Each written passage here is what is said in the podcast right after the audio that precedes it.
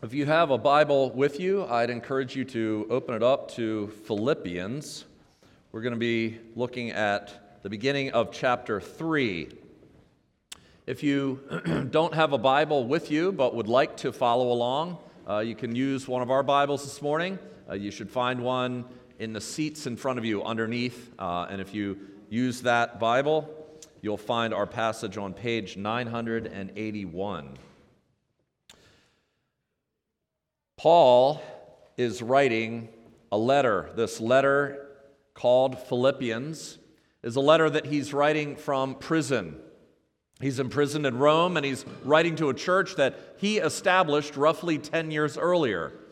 And he's been uh, saying a lot of different things to this church.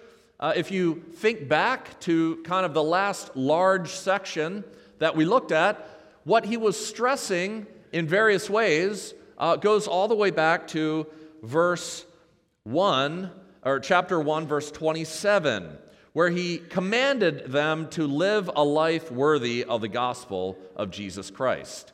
And he kind of filled in what that meant all the way to chapter 2, verse 18.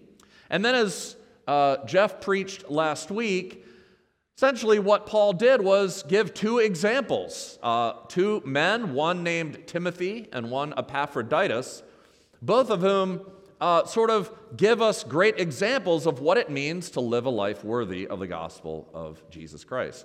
Both of whom give us examples of what it means to put others before yourself.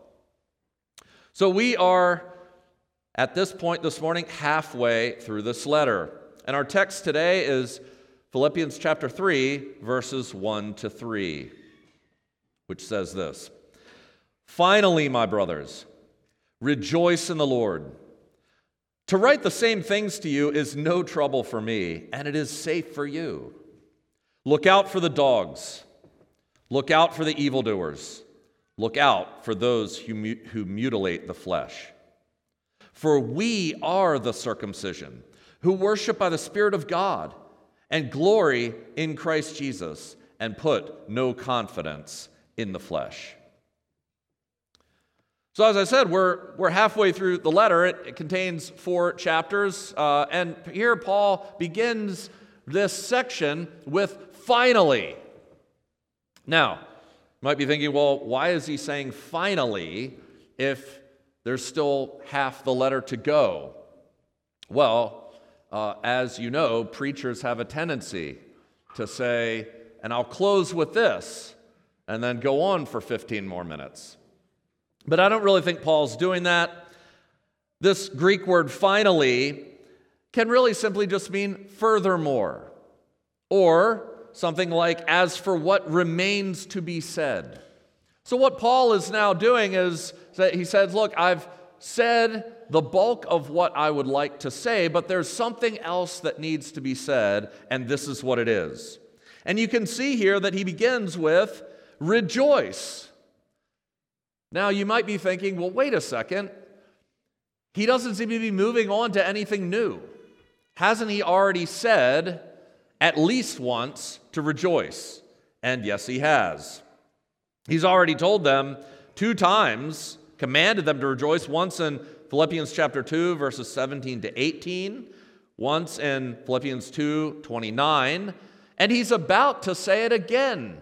Chapter 4, verse 4, a, a verse that many of you know by heart. So he continues and has been continuing to tell them in various ways to rejoice. In fact, you could argue that really that whole section there, Philippians chapter 2, 12 to 18, is really all about rejoicing rather than grumbling and complaining. And he recognizes here that he is being very repetitive. I mean, he says it out loud. Look at the second half of verse 1. He says, Now look, to write the same things to you is no trouble for me and is safe for you. He's, he's saying, Look, I know I'm being repetitive here. He recognizes that, but he uses here a, a on the one hand and on the other hand construction. He gives two reasons why he keeps saying the same thing to them. And the first reason he gives is he says, Look, on the one hand, to tell you to rejoice over and over again is no trouble for me. Paul has to give lots of commands to churches. I mean, we see that all throughout his letters. He's constantly commanding things. And I would imagine that some of the things he has to command are things he doesn't really like to say. He doesn't really like that he has to give this command. I, you can imagine, for instance, you know, in 1 Corinthians, when he's commanding the church to put outside of itself this evildoer, this, this man who's sinning greatly. I'm sure that's not something he enjoyed having to command as parents. You know, there are some things that you have to say, but that you don't really enjoy saying, despite what our kids might think. You know, you have to tell them, look, you've disrespected me again. You need to get up into your room again. I don't really like having to say that, but I have to say it. Now, there are other things that you enjoy saying again and again. Hey, I've called you twice. Come down here. You got to open up your presents. It's your birthday. Put the toy down. Open up your presents, right? Paul is really, on the one hand, he, he's just expressing his humanity. Look, I will never get tired of commanding you to rejoice. That's fun for me, he says. And then, but, but I think for our purposes today, it's even more important what he gives as the second reason. On, on the one hand, I never grow tired of it, but on the other hand, to tell you to rejoice over and over again is a much safer course for you to follow. It is safer to rejoice for your soul than to do what you might otherwise do. Well, what is Paul talking? Safer than what? Well, he doesn't say here, but I think if we just go back a little bit to what he's been saying, we can at least say that rejoicing is safer for our souls than grumbling. Think about what he has just been telling them throughout this letter. He, this letter has already, as we've seen, contained a lot of different things that he's mentioned. But a lot of what he said has been hard, probably, to hear. First of all, this church in Philippi, they already know that he's imprisoned. That's part of why he's writing to them, is because he's probably caught wind that they're down in the dumps because they know that this missionary that they are supporting, that they hope can go all over the world and, and plant more churches and preach the gospel, is languishing in a Roman prison. So he's writing to them to say, hey, rejoice anyway. But think about all the things that he's been saying to them. I mean, he, he's told them, look, there is no one else besides Timothy who I know who really cares completely for you and not for, for himself. There's one guy that I know who's really selfless. And that's kind of a, a depressing thing if you think about it. He's, he's already told them that their fellow church member, the, the beloved Epaphroditus, who they sent from them to encourage Paul to, to bring a gift, got so sick that he almost died. And that in this sickness, that uh, may have led to death, Paul was brought to great sorrow. And that had Epaphroditus died, Paul would have, his sorrow would have increased greatly. They, they also know that, that there are guys who are preaching the gospel, but preaching it with horrible motives, selfish motives, that they really want to do Paul harm. They, he's shared with them that, that he's anxious over things. He's shared with them that he's awaiting an uncertain future, a future that might result in his being executed for preaching the gospel. There's a lot in here that's hard to hear. I mean, it's a short letter. You imagine? Just imagine, you know, like we sometimes forget that this is a letter to real people. You imagine if we were sent a letter by one of the missionaries that we support. Let's say Robin and, and Carlos Oliveros. They, they minister and uh, preach, teach the gospel down in Mexico. What if we received a letter from them and Robin wrote it and she said, Hey, I just wanted to let you all know that Carlos has been imprisoned for preaching the gospel. That he's in prison now, that I'm all alone, and that we are uncertain as to what his future is going to be. As I write to you now, I don't know whether he's going to be released or be executed, and I be without a husband. Furthermore, I know that you guys sent down uh, to be of uh, to bring me cheer and bring me a gift, Jim and Debbie Ann, and I just wanted to let you guys know that that they got so sick that they almost died. They're still recovering in the hospital, but you know, hey, rejoice. Can you imagine? Like, if after all of that, that's what they focus on? And yet, that's what Paul says. Now, you might be asking yourself, look, as I did, how's that possible? How can I do that? I mean, when things are this bad, when everything seems to be falling apart, how can I rejoice? I mean, he just commands it. Is Paul telling me to be phony and to not really express the things that I'm concerned about? Am I supposed to plaster a smile on my face and pretend like everything's fine? Well, no, of course not. I mean, if that were the case, Paul never would share these things that are bad. It's not like Paul is presenting some kind of fantasy world that doesn't exist. He, he's sharing with them that he's uncertain of the future. He's sharing with them that he has anxiety over that. He's sharing with them that he's been sorrowful over the things that have happened. And yet, at the same time, he's sharing with them that he is rejoicing despite all of these things. And he's calling them to do the same thing. Well, how is that possible? Well, it's possible because, Christian, our joy is rooted not in our situation, but is rooted in the Lord. Our joy is rooted in the Lord. Notice that though Paul has already told them twice to rejoice, for the first time he adds a key phrase. He says, You need to rejoice in the Lord. Rejoice in the Lord. Rejoicing in the Lord means that you are rejoicing in, first of all, what the Lord has done for you. Paul has already expressed what the Lord has done for them that he humbled himself and went to the cross for them. If our Lord has done that for us, then we have all cause to rejoice. We rejoice in what he has done. Furthermore, we rejoice because we are his.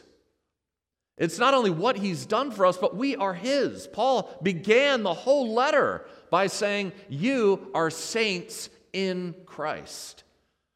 You are in Christ. We rejoice because no matter what is going on, we are his. See, our situations in life are always in flux. It's just true. I mean, I could talk to, uh, to all of you this morning, I could interview each one of you, and, and some of you are having uh, a pretty good time in life, and others of you are having a pretty bad time in life.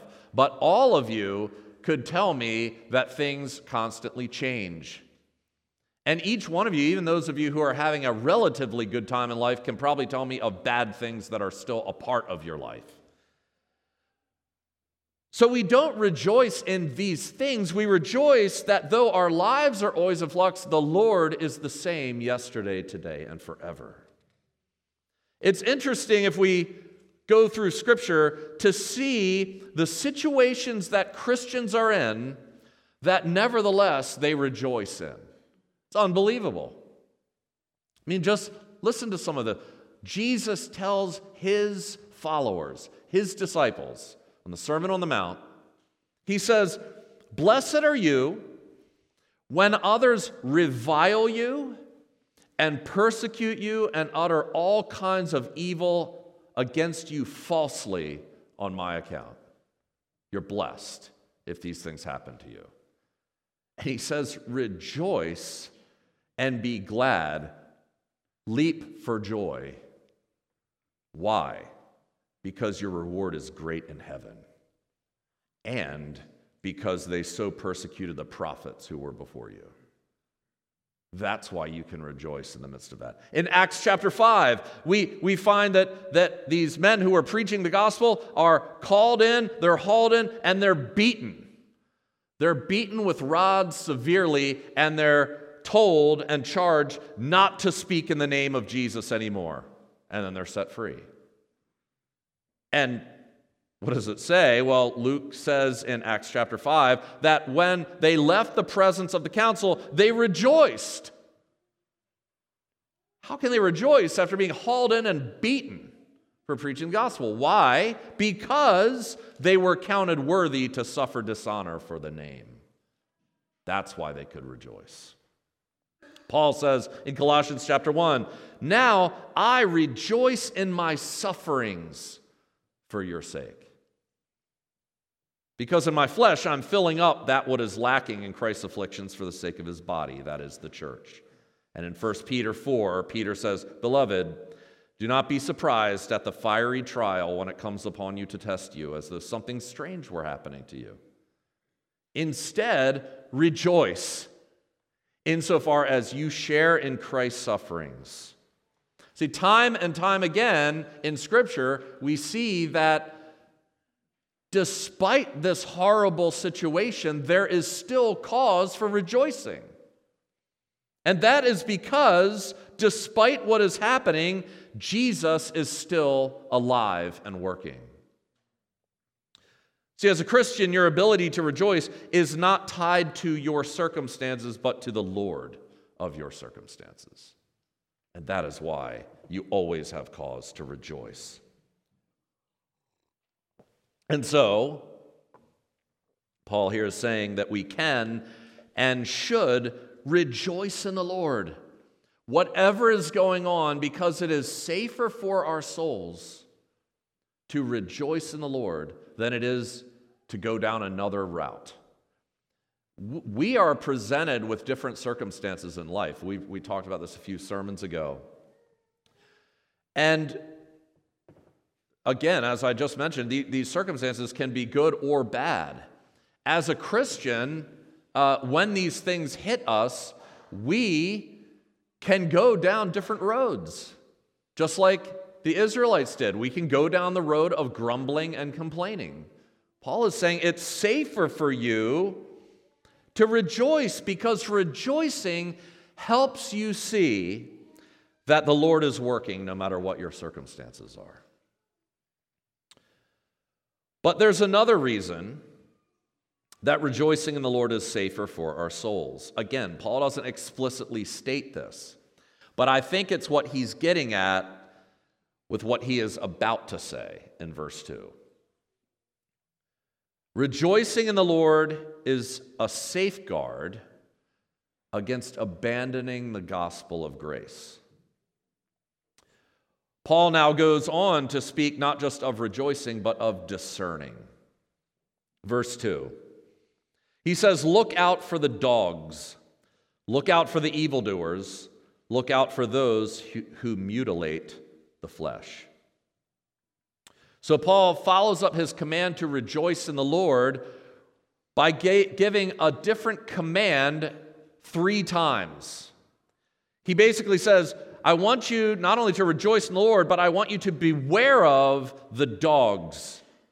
I want you to beware of the workers of evil, and I want you to beware of those who, who mutilate the flesh. Now, we might say, well, who's Paul talking about? Is he, is he warning against three different people or three different groups of people? No, he's talking about the same group.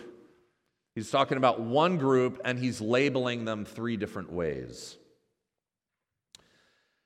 We have to remember that this church in Philippi is it's, it's basically in, in many ways a brand new church. I mean, it was planted 10 years earlier, roughly. But even though it's been around for 10 years, remember, this is the first century. This church, any church that Paul plants, is not resting like we are upon thousands of years of church history. It's not resting upon creeds and confessions and councils and theologians and preachers of the past. Catechisms that we can remind ourselves of. This is a basically a, a brand new church, and this church was called out of paganism. This church is, is living in first century Rome. in a time when paganism ruled. And in paganism, what you had, yes, you had gods. But as Paul makes the distinction in Acts 17 on Mars Hill when he's debating there in Athens, the God that he is preaching is totally unlike these gods of the Romans and the Greeks. The pagan gods were finite. They were they needed things from us. Paul comes out and says, "Look, the God that I'm talking about doesn't need anything from anyone.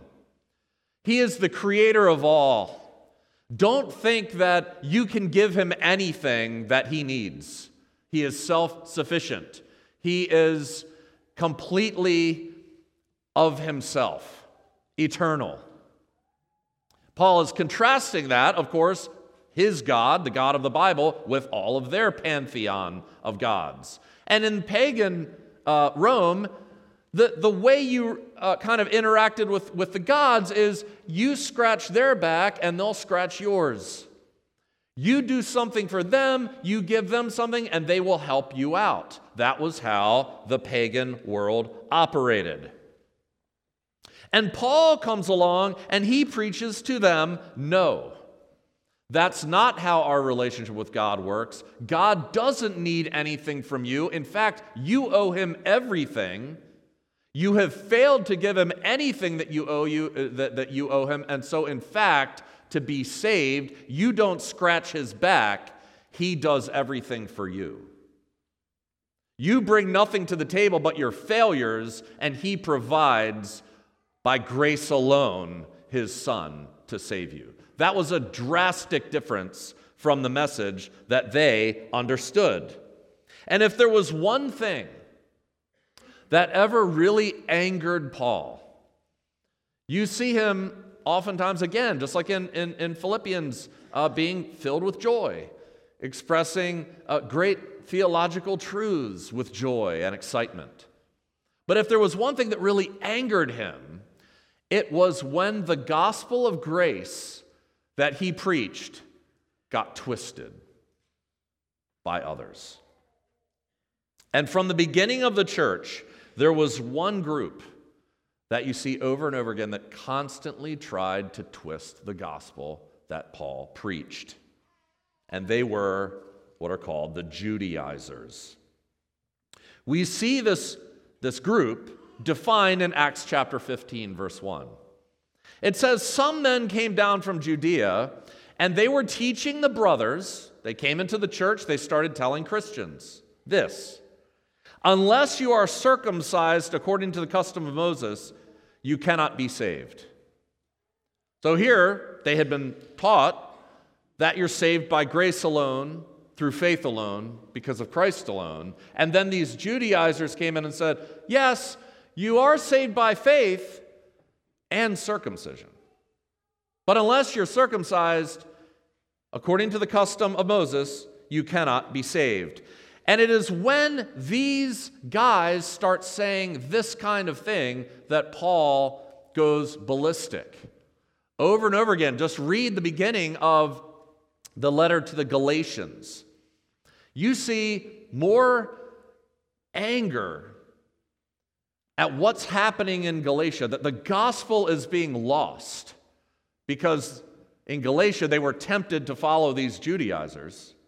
You see more anger there than, than, say, when Paul writes to the church in Corinth, where they have all kinds of moral failings going on, but the gospel is not so much at stake. And so Paul is, is angered whenever even anything even something that God commanded in the Old Testament. It's not like these guys are saying, yeah, you're saved by faith in Jesus and faith in Zeus, right? It was be circumcised. That was something, that was the sign of the covenant in the Old Testament. And even with that being the one thing that was added, Paul is angry. If you want to see really the difference in Paul's attitude uh, here, you can even see it in this letter in Philippians. Because just think back to his attitude towards believers who were preaching the true gospel, yet with horrible motives. Remember that? He said, Hey, there are these guys who are preaching the gospel, they're believers, but they're doing it out of envy for me. They're doing it to hurt me. They're doing it with the worst possible motives. And yet, what does he conclude? it's, it's interesting. He says, What then? Am I angry about it? Well, only that in every way, whether in pretense or in truth, Christ is proclaimed. And in that I rejoice. Now, these guys, these Judaizers, we don't know what, what their attitude was, how they came into the church in, in Philippi, but they've obviously infiltrated at some level. And they may be the nicest guys in the world. But Paul has nothing but the, the harshest terms for these people. For Paul, it seems it is far more important that a horrible jerk proclaim the true gospel than that a nice guy twist and pervert it. That's what Paul believes. Again, he doesn't like people being a jerk. He calls these guys out on being selfish, on being envious, on doing it for the wrong motives. I'm sure if he had to talk to them, he would correct them and tell them they need to live holy lives. But these Judaizers that had infiltrated, look at how Paul describes them. He begins, first of all, by saying, Beware of the dogs. Now, we might think, well, Paul's just using a derogatory term. But not really. It's actually far worse than that. And it's interesting that Paul calls them this because dogs were a term that the Jews always used of the Gentiles. And when the Jews would call the Gentiles dogs, they were calling them that because they knew that the Gentiles were excluded from the family of God. They knew that the Gentiles were unclean. They knew that they were dogs and not children, that they belonged outside of the household of God. And so it's huge here. We have to understand that this Paul saying this is so much bigger than just him using some kind of derogatory term. What he's saying is that he's reversing what the Jews have always said. He's saying, no, no, no.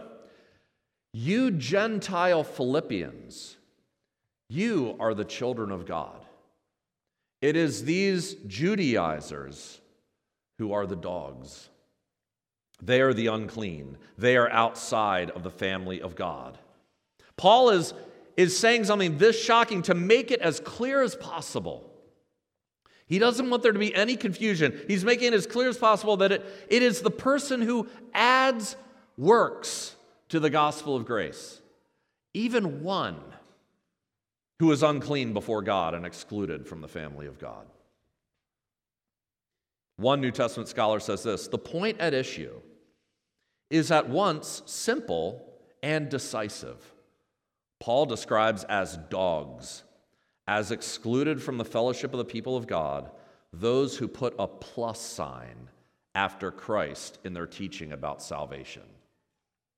Christ plus this is how you're saved. Paul is saying, no, those are the dogs.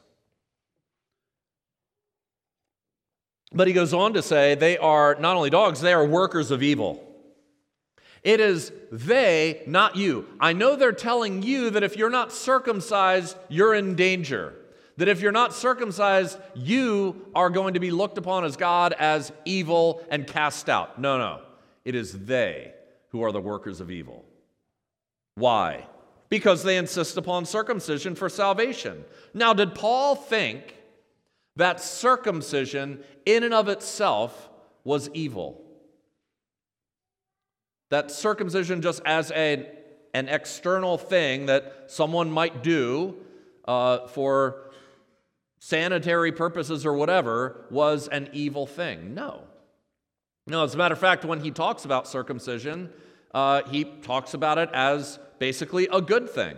He says circumcision as a sign of the covenant in the Old Testament was good if you followed it for its intended purpose if you did it so that it could be a sign of the covenant that God made with Abraham.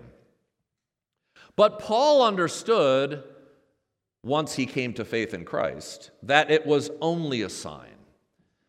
Paul understood once he came to faith in Christ that it was never a work that saved you. It was a sign of salvation in Christ. In fact, it's interesting, if you read through the Old Testament, you see that the Israelites began to look at these things, things such as circumcision, things such as the sacrificial system, as in and of themselves works that kept them in good standing with God. That as long as they were circumcised, as long as they were children of Abraham and, and followed these rules and regulations, they were fine. They could live whatever life they wanted as, as long as they carried that mark on themselves. And they began to pride themselves in being children of Abraham.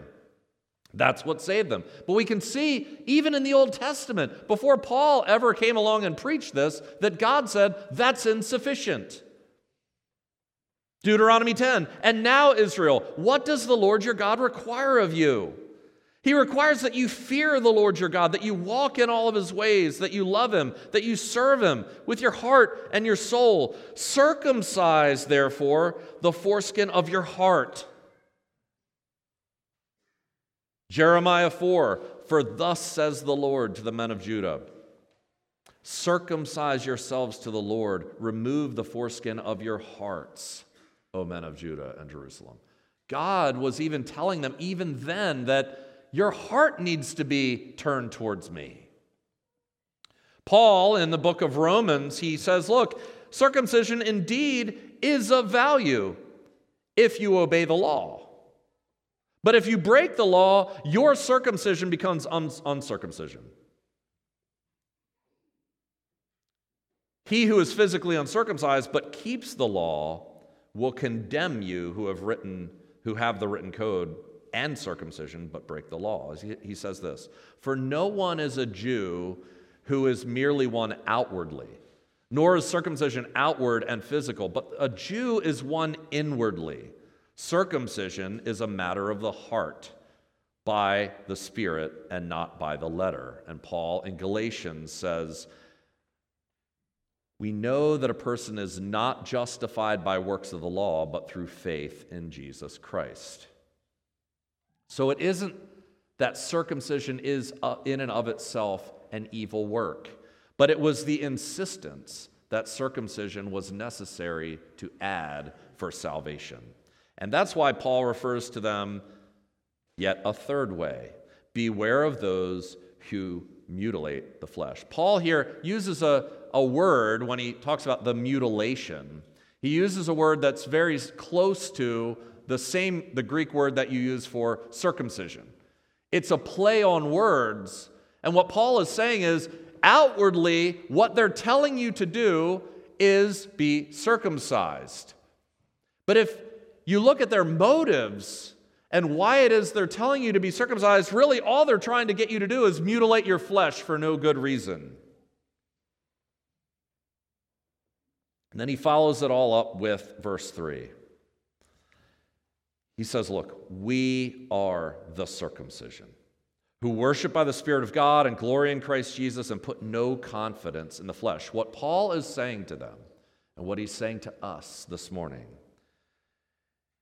is Dear Christians, you and I don't need circumcision because we are the circumcision.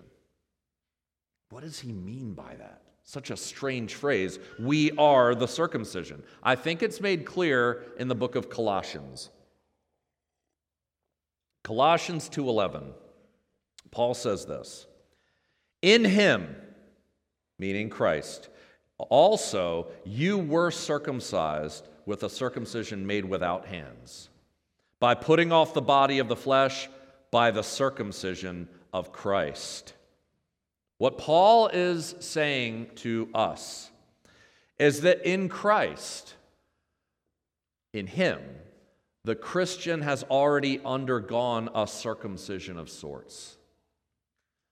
When we were united to Christ in His death on the cross, we were united to Him as He was cut off. We were united to him as he was rejected by God. We were united to him as he was put out beyond the city walls. We were united to him as he was mutilated for our sins. That is what Paul says. We were united to him in a circumcision that was made without hands.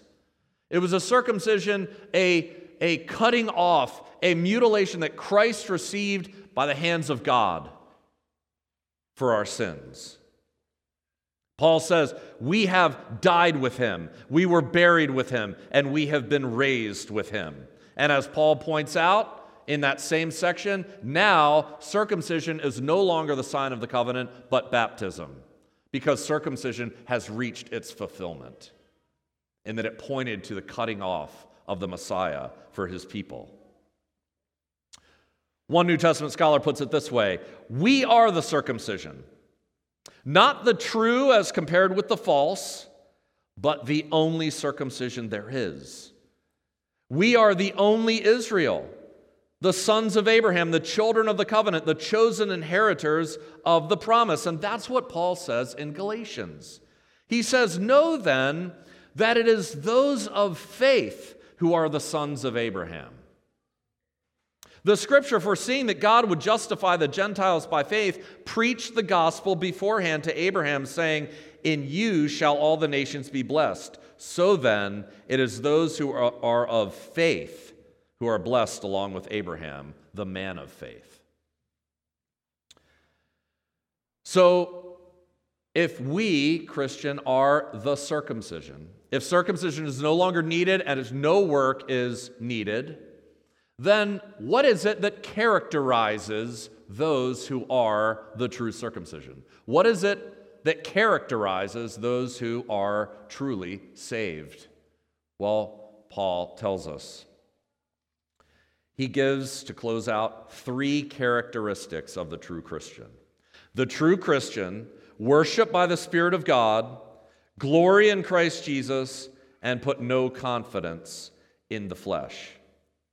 First, they worship by the Spirit of God. There are a lot of people that go to church. There are a lot of people that do religious activities, it's becoming less and less these days.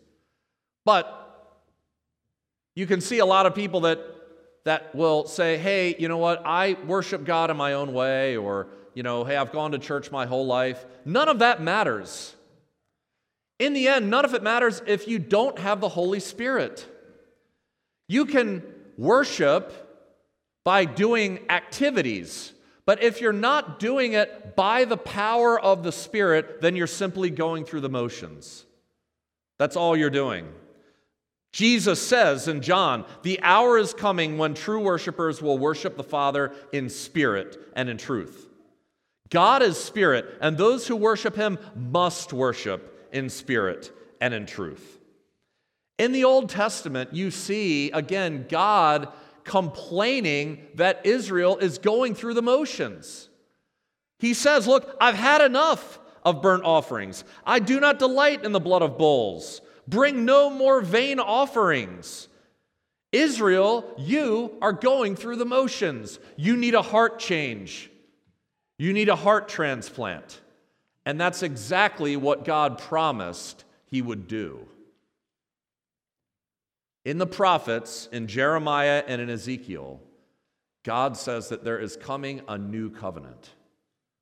A covenant that will not be like the old, which was all external pressure to try to obey my laws that you can't do. I will make a new covenant with you where I will reach into your heart I will remove your heart of stone and I will give you a heart of flesh. I will sprinkle clean water on you and you will be cleansed. I will forgive your iniquity and I will remember your sin no more. You shall dwell in the land that I shall give your fathers, and you shall be my people, and I will be your God. The true Christian is one who worships not by going through the motions, but this worship is driven by the Spirit of God within you. Not, you're not coerced by external pressure to do anything. It's interesting, at different jobs I've had over the years uh, before I became a pastor, uh, coworkers sometimes it, you know eventually they would find out that I go to church every Sunday, and inevitably they thought and they drew the conclusion that I was going to church in order to get to heaven. That the reason I was going to church every Sunday, the reason I didn't go out partying with them at night, whatever it might be that they were doing that I refrained from doing, or whatever it was that I did that they hated doing, they thought I did it to get in good with God. It just made sense to them. They were operating under a pagan, you scratch my back, I scratch yours.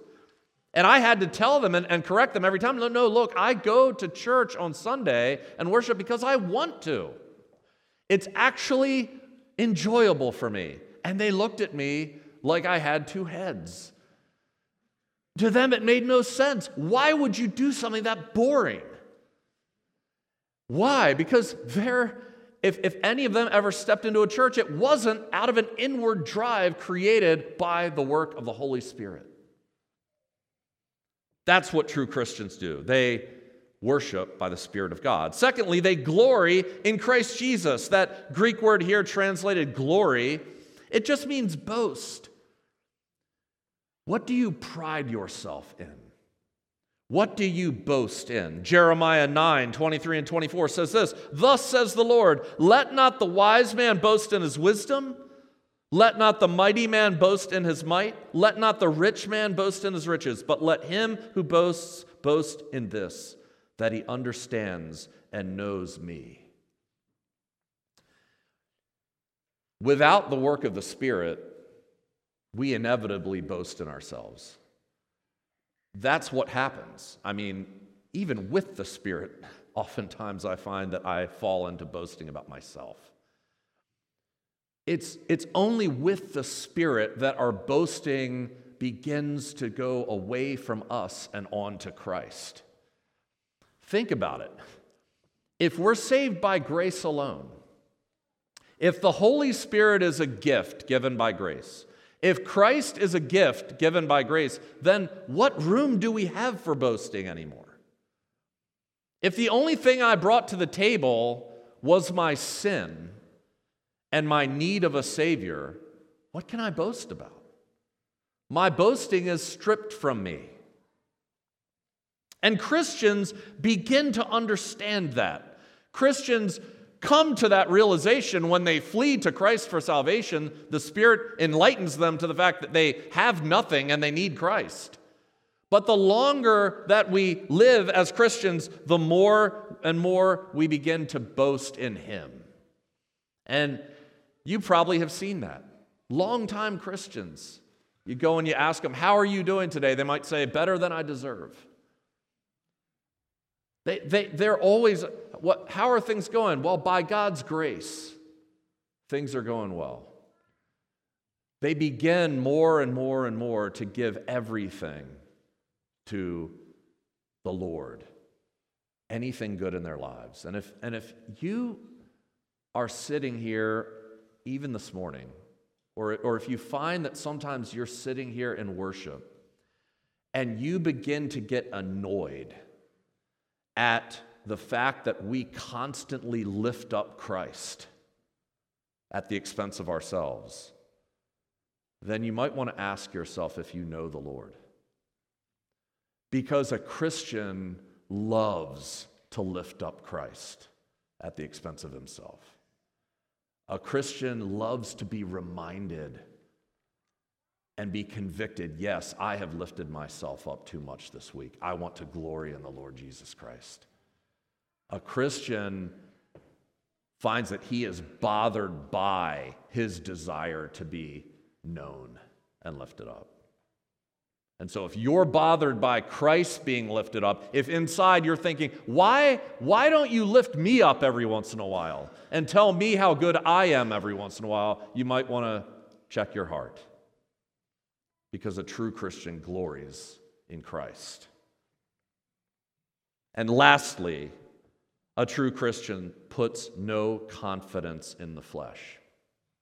We're going to delve deeply into this, what it means to put confidence in the flesh, next week, because Paul gives us an amazing example of this. But the question I have for you this morning is Are you putting confidence in anything outside of Christ for your right standing with God? As you sit here this morning, are you thinking that the way that God's going to accept me or the way that He does accept me is by something that I do? Over the years, I've talked to many people, and, and you talk to them, you get a million reasons why someone's going to end up in glory with God. A million different answers are given. I mean, hey, I'm, I'm a pretty good person. That tends to be the number one answer. I'm pretty good. I think God in the end is going to look at me and accept me for what I do. Sometimes it's I go to church on a regular. I've gone to church my whole life. Oftentimes, all you need to do is die to be immediately in the presence of God. It doesn't matter how you lived your life. Nowadays, go to any funeral. What do you hear? He's in a better place. He's looking down from heaven on us. Why? What right does he have to be with God based on the life that he lived? Are we justified by death alone? The true Christian, one way or the other, understands that he is saved completely, totally, and finally by Jesus Christ alone, not by anything that he or she does. Christian, as you sit here this morning, are you putting confidence in the flesh? Now, I probably 99% of you, hopefully 100% of you that are members here would say, no, no, I know I'm saved completely by the blood of Christ, that I'm a sinner and that Jesus has to save me completely. I hope that's what all of you, if you're members of here, would say. But ask yourself do I subtly, in other ways, put confidence in the flesh? So that God would look favorably upon me? Do you sometimes look to yourself rather than to Christ for how God sees you? I guarantee all of you do that because I know I do that. That's one of the reasons why I so love that book, Gentle and Lowly. And so many Christians love that book. Because what that book reminds you is that Jesus loves when we come to Him in repentance of our sin. So often, we, as those who are saved by Christ, think, I know I'm saved by Him, but there's no way God can look favorably upon me anymore, not after what I've done this week. And so we turn away from Christ and bear that sin ourselves rather than go to Him who says, Come to me, you who are gentle, you who are heavy laden, and I will give you rest.